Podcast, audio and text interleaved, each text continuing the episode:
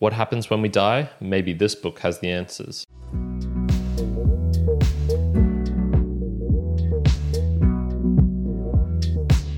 Welcome, my Mere Mortalites, to another round of the Mere Mortals book reviews. My name is Kyrin, host of the Mere Mortals podcast, but also this one where I dive deeper into the books that I'm reading to give you the juicy information to find some themes that might be here and maybe even some answers, which we potentially could find today in this book, the Tibetan Book of the Dead, also known as the Bardo Thodol, and written by Padmasambhava. Oof, I'm going to mispronounce a lot of these Tibetan names. Please bear with me. So this was written in the 8th century AD and it's got a fairly complex history behind it, which I'll get onto soon. And it's a hidden Tibetan text that explains the bardo, which is this intermediate zone between death and rebirth. So it's mostly to be used as a companion guide. So it actually has a relatively practical streak for it. So it's addressed to the uh, people who are helping a, a, loved one who is dying, so the caregivers and perhaps even the priests, and then also for the the dying person themselves as to what to expect in these separate zones that they're going through. So there is uh, four parts in this, and each of these is contained within two books. So book number one, the Chikai Bardo and the Chonyid Bardo, and this has part one, the bardo of the moments of death, so right as we are dying, and then part two, the bardo of the experiencing of reality. So, kind of what is reality and how do you almost know that you're dying? We then go to book two, the Sidpa Bardo, and this is split into part one, the after death world. So, this is right in that transition zone. And then part two, the process of rebirth, what to expect as we are being reborn. So, quite a few things in there. And it definitely is really highlighting this transition period. So it's like, this is what you will see on day one. This is what you'll see on day three. Uh, you, you, know, use these techniques to help, help meditate and whatnot. So you, there's quite a, a, few things, and it really goes from the good to the bad. So it usually starts off in the first kind of 14 days. You know, things are, are okayish, or I suppose the first couple of days, and then as we get further on, it's like hellish deities are starting to appear um, you're going to start experiencing what might be called hell in the Christian religion. And so we definitely see it's like, oh, okay, it's not getting as, as nice here. So we'll get onto that soon. Now, who was Padmasambhava and what was the, the history, I guess, of the Tibetan Book of the Dead? So it was written initially uh, by his I suppose, favored student. So this is Yoshe, Yeshe Tsogyal. and this was in the 8th century AD. And it, this was like a hidden text, and, and it was revealed by Karma Lingpa in the 14th century AD. So it was kind of in, I don't know exactly where, scrolls or texts or a cave, or, you know, it's usually in these sort of areas. Uh, and then refound and then people are like, oh, this has a lot of tremendous value. Like, will this will become more popular again? It was kind of rediscovered, I guess, for the West in the 19, early 19th, uh, 1900s, so early 20th century. And this was by a man of the name Evan, oh, to have to try and find Evan Wentz, Evan Wentz, uh, who uh, went to Tibet and, and these sorts of areas, found it, and was translated by Lama Kazi Dawa Samdup and with an introduction by John Baldock. So, very complex history with all of this. I'm going to get onto the first theme, which is liberation. So, this is Steel Manning the Bardo. So, I'm going to do my best to present Bardo and the Bardo Thodol in a, in a positive light and, and what I think it might be trying to um, really aim to, to show. And so, there's a basic starting point, and this is well, what is the Bardo well, and how can meaning and practicality be found from this? So if I jump onto page 11, there's a decent explanation. So the Bardo Thodol or the Bardo Thosgrol. Evan Wentz mention of the Bardo ritual reminds us that the Tibetan text we now know as the Tibetan Book of the Dead had a practical rather than literary purpose. So the Tibetan term Bardo means between two or intermediate and refers to the intermediate state or Bardo between life and rebirth. Evan Wentz Tibetan text is in fact one of the one of many funerary texts known as the Bardo Thodo or Bardo Thosgrol, meaning liberation through hearing in the intermediate state, which were read aloud in the presence of a dying or recently deceased person. So there we go. It is this kind of uh, helpful thing that is used for not only the, the dying, the dead, but also the loved ones. And so there is this practicality that is quite nice that you can find from this book because it is sort of a how to on on on dying in in many ways. So it does explain, okay, you know, if you've got someone and they're in this kind of delirious state and they're perhaps passing from life into death and then into rebirth, this is how you know you should read this on this particular day when they're showing these symptoms. Um, and I, I, can see how this would give a a very assurance in, in a manner in a manner. So it I think a lot of this book is actually directed towards the caregiver. So it is saying, read this aloud to this person. When they're experiencing this, they perhaps might be showing these sort of symptoms. You know, this is probably why, because they're experiencing this state. So it's almost like an explanation, a, a soothing type of thing. And then also for the dying, it gives you, okay, assurances. This is what you what to expect. This is what you're going to see. So we can see this on the bottom of page 88. So the conclusion, showing the fundamental importance of the Bardo teachings. Whatever the religious practices of anyone may have been, whether extensive or, li- or limited, during the moments of death, various misleading illusions occur, and hence this thodo is indispensable. To those who have meditated much, the real truth dawneth as soon as the body and consciousness principle part. The acquiring of experience while living is important. They who have then recognized the true nature of their own being and thus have had some experience obtaineth great power during the bardo of the moments of death when the clear light dawneth. And then it does go on to talk about meditation and how you can train this and how even, I suppose, it's good for not only lay people but also for the very experienced. So it can be used um, applicably across a, a, broad the the, broad, the broader spectrum. I, guess I guess for all Tibetan people, and maybe there's claims on this is how it is for everyone else in the world.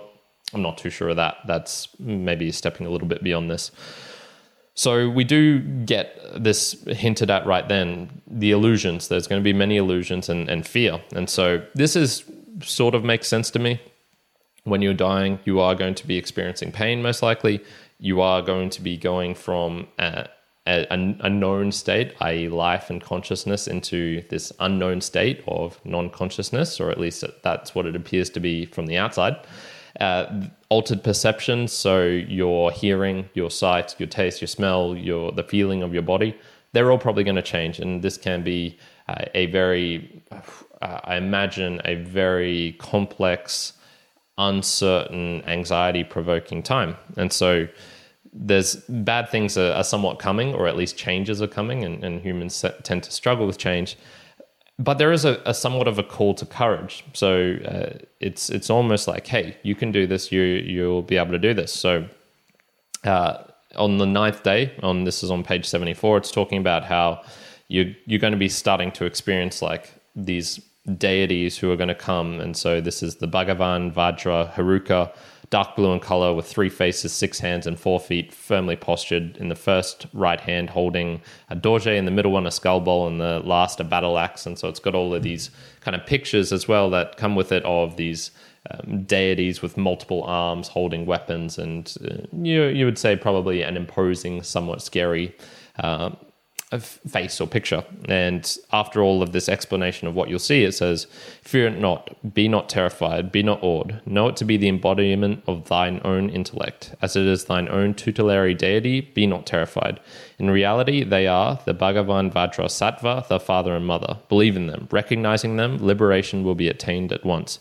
By so proclaiming them, knowing them to be tutelary deities, merging in them in one in at one moment, Buddhahood will be obtained. So it's really giving you this assurance: hey, you're going to be experiencing these crazy things. You can still find liberation. You can still find nirvana or Buddhahood, or um, however you want to phrase it and it's i guess this this assurance that hey bad things are going to happen but you can still get through this. Like you you can do it. You can do it. Be not terrified. Um, don't don't fear or don't don't be uh, don't lose your senses and your wits just because you are experiencing what you might think is a setback. So i guess the answer to a lot of the dying and death process that the the Bardo Thodo comes up with is meditation. And so it does say there's a constant reminder throughout the book. Meditate on this, dispel this illusion. You can do this. And it's it's sort of like it almost reminds me of the book uh, Meditations on First Philosophy by Descartes, where he he goes down this kind of step of series of processes to find out okay what is true, what is the the deepest basis truth, and I think meditation is a very good tool for doing this because it is somewhat dispelling of these internal negative thoughts that you're having of illusions of what you think other people might think of actually experiencing your senses. What actually can i smell at this very moment in time? What can i hear? What can i feel? Is this actually reality? And i guess is this actually as bad as maybe my my brain is want is is tricking me into thinking? Uh, you know these these very complex um, delusional type things that we have. And I, th- I think this book is is probably pretty good at at highlighting hey you if if you're going through these processes you found utility probably in life of of meditating and and you know dispelling some illusions that were perhaps in life this is probably going to be useful in this intermediate bardo zone between life and rebirth. And so it gets into uh, how you can use this. And there there is just this constant reminder. It's almost like the gong or the ding of a bell you know tune in at this moment what is this what am i experiencing is this um, am i making this worse than it needs to be. So that I suppose is my my steel manning of the Bardo of of why this book is is useful and and how uh, it could have some very positive benefits for people who are dying, not only the dying people but also the loved ones of dying ones. But okay, let's get on to the the other side of the spectrum. This is control, criticizing religion. So one of the things I struggled with reading this book was, I suppose, the independent verification is this true? How can I know this is what is going to be experienced? This is what I'll experience, and this is going to be uniform through m- most of humanity, if not all of us. And it's extremely detailed, but there's no explanations of origins. It's not talking about where this uh, Mother Vajra Kranti Kronti with her right hand clinging to blah, blah, blah, blah, blah. It doesn't come it doesn't say why these these things exist or why they're appearing. It just says this is what what's going to happen. And so why why does it come up with all of these things? And and is there a way to independently verify this? Well not until i die. And so that's a kind of a one way street. I can't really do that in this life. So cynically if i was going to have to be the the most cynical i would say it's about control uh, there's very many instances where it says, okay, um, you should get good karma in your life because if you don't get good karma, you're going to go to bloody hell. So if I jump over to 106 and 107 of the, the book, pages 106 and 107, we have this section here where it's it's talking about the judgment. And so, you know, it says, Oh nobly born so and so. So this is your you're reading this out to the deceased person. So, Oh nobly born so and so, listen.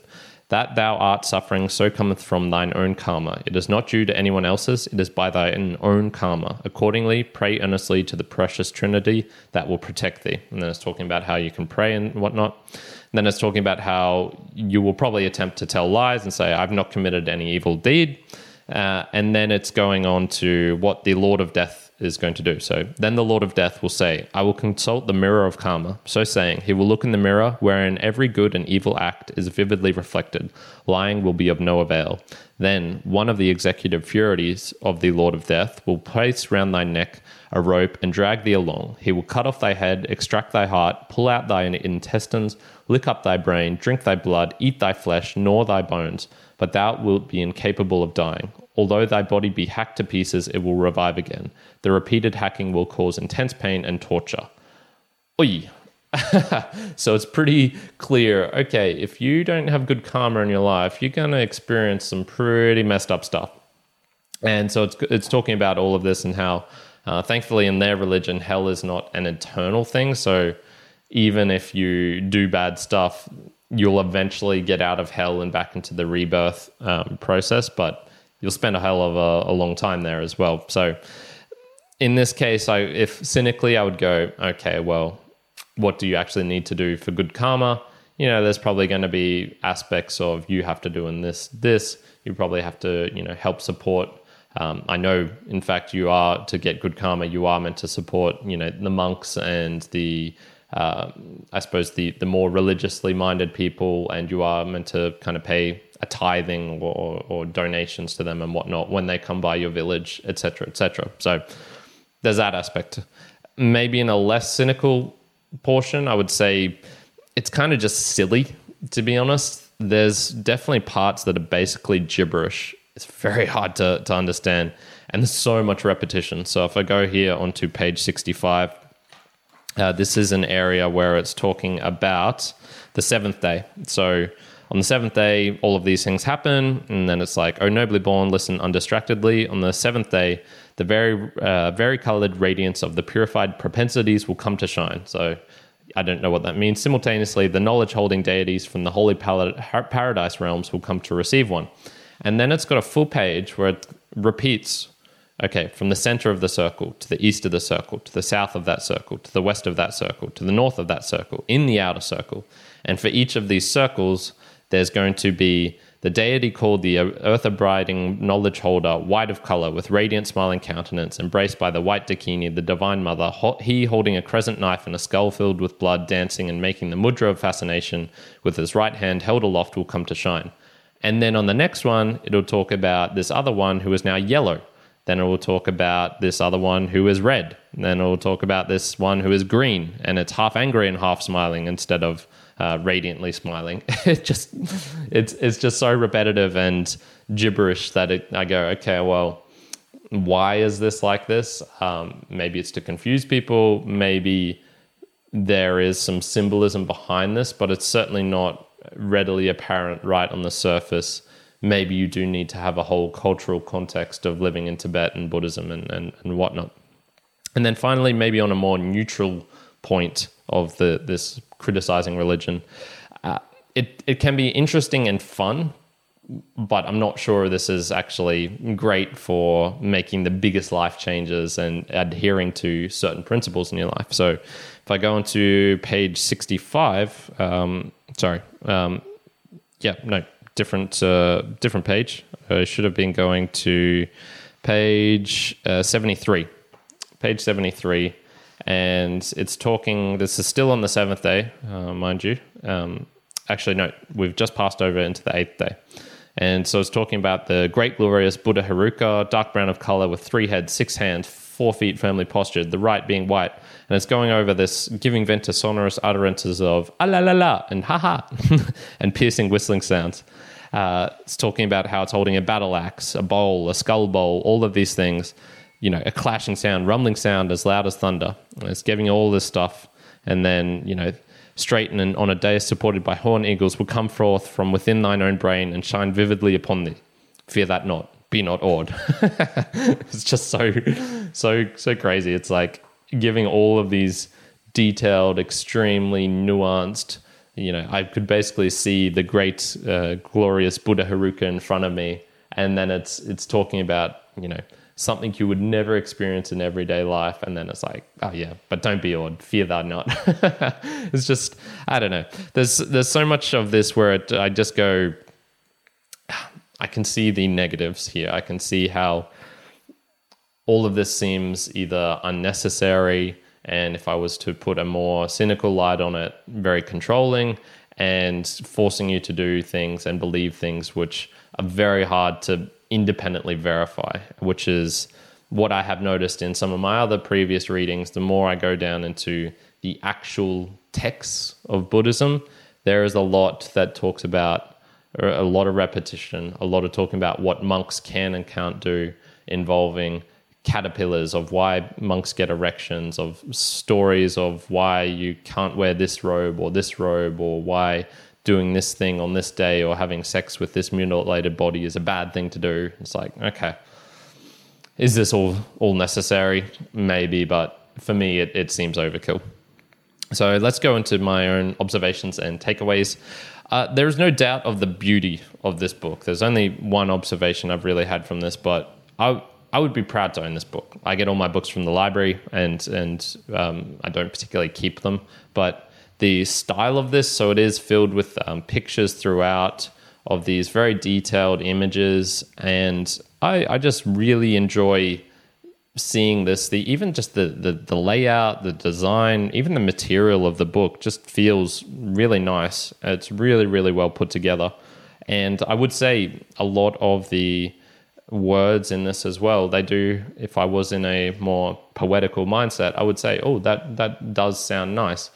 And this of course being a translation so it probably sounds even better in the original tibetan. I'm not not sure what um, they actually speak there or sanskrit or whatever.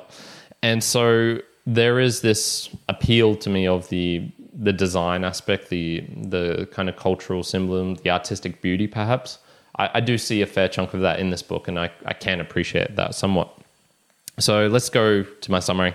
A large part of religion is finding meaning with some practicality attached. Uh, at least I personally believe that.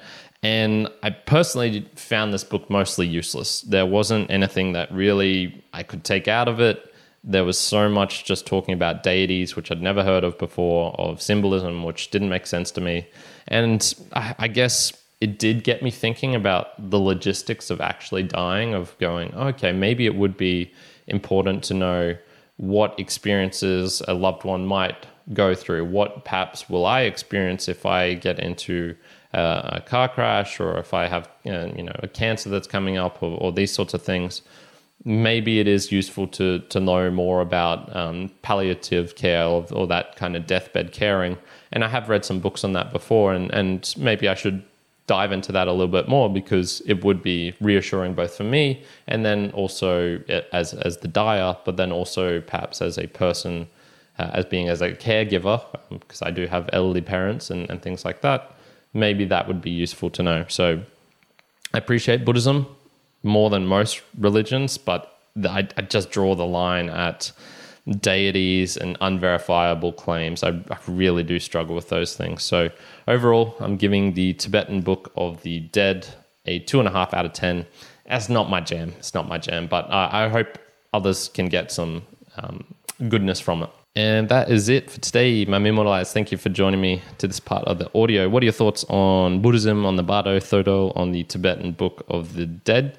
The best way to send me a message is via Boostagram. So if you are in uh, whatever app you're in, I would recommend going to one which at the very least has chapters because it does show many of the pictures of the images of the detailed beauty that I was talking about within the, the book review. And it also has links to some of the cool places. And you're also able to send me a Boostagram in. So Boostagram is a message that you can send within the actual podcasting app itself and this can have a well it does have a, uh, payment of satoshis to it. So it's a way of expressing some value back for what i'm doing on on here. I do put a lot of effort and time into reading these things into creating the notes and whatnot. And i do appreciate if you can send some of that value back. Also by uh, sharing it via to a friend who perhaps is interested in book reviews or if i've corrected my pronunciation or if i've missed any important points um, or, yeah, would love to hear your your thoughts, and you can do that also via any of the linkeds links in the um, uh, show notes below. So, with all of that being said, I do hope you're having a fantastic day, time, wherever you are in the process of dying, of rebirth, or in the bardo. And until the next time, see ya.